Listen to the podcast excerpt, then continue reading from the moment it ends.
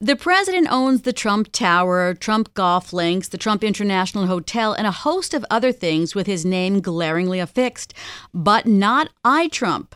That iPhone app belongs to a 40 year old engineer and amateur musician. It took a six year legal fight for Tom Scharfeld to win the trademark for the iPhone app designed to teach people how to play the trumpet.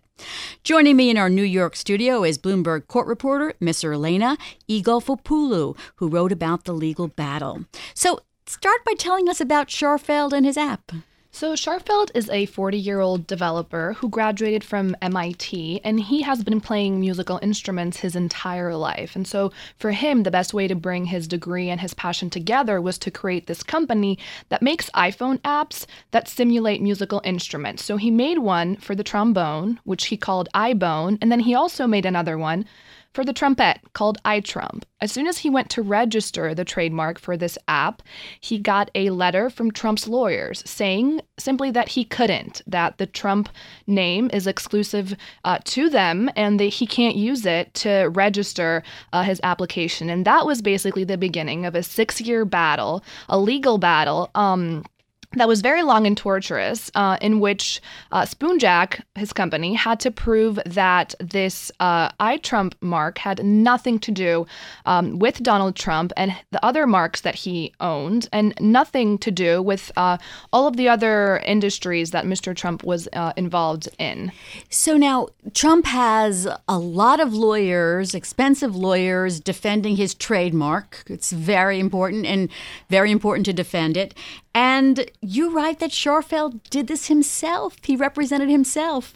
That is exactly one of the most remarkable aspects of this case is that you're exactly right. Trump's lawyers were really aggressive to make sure uh, they protect his brand. And so um, Scharfeld had to put up with them. And it, they made things very difficult for him. They would send him at times documents that were 10,000 pages long that Scharfeld had to go through um, by himself um, to figure out what, you know, he was doing wrong. At times he'd spent months in the library trying to study trademark law. And this went on for six years. But at the end of the day, Scharfeld was right he was able to prove that the word Trump has other meanings. And that is the only thing he actually had to do is prove that you know it's not exclusive to Mr. Trump and that the app that he was making had nothing to do with Mr. Trump because he cited for example Merriam-Webster's dictionary that says that Trump is a word for trumpet. He even quoted the Bible saying how Trump was used as a substitute for trumpet. So he won in 2013 when the trademark office issued a ruling that led Trump to actually drop his opposition to the iTrump mark.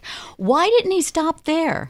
Because uh, Trump's lawyers were being very evasive, one might say, in the information that they were providing. Because as Spoonjack eventually, or Tom Scharfeld eventually find out, found out, was that Trump had a lot of trademarks, not a lot, but he found out he had three trademarks under his name that were inactive, that he wasn't using, um, that were also invalid, or he was using them for things that he hadn't registered for, right? So then he uh, was scared that he, Trump would come back uh, later on with those trademarks that were invalid to to try and get him to drop the iTrump mark. And so he went on the attack and he ended up canceling three of Trump's uh, registrations. And then when Trump lost those registrations and tried to register a fourth one, Scharfeld uh, blocked it. And so we really do have a story here um, that shows, you know, a little a little guy going up against the big guys and winning, which is what the remarkable uh, thing is about this story. David and Goliath.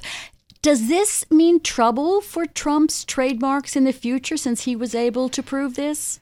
I mean, you know, Trump has always been very uh, aggressive with trying to protect his brand name. And uh, now that he's captured the White House, uh, his global footprint is even bigger. And so um, there's definitely more people who want to register the Trump um, name.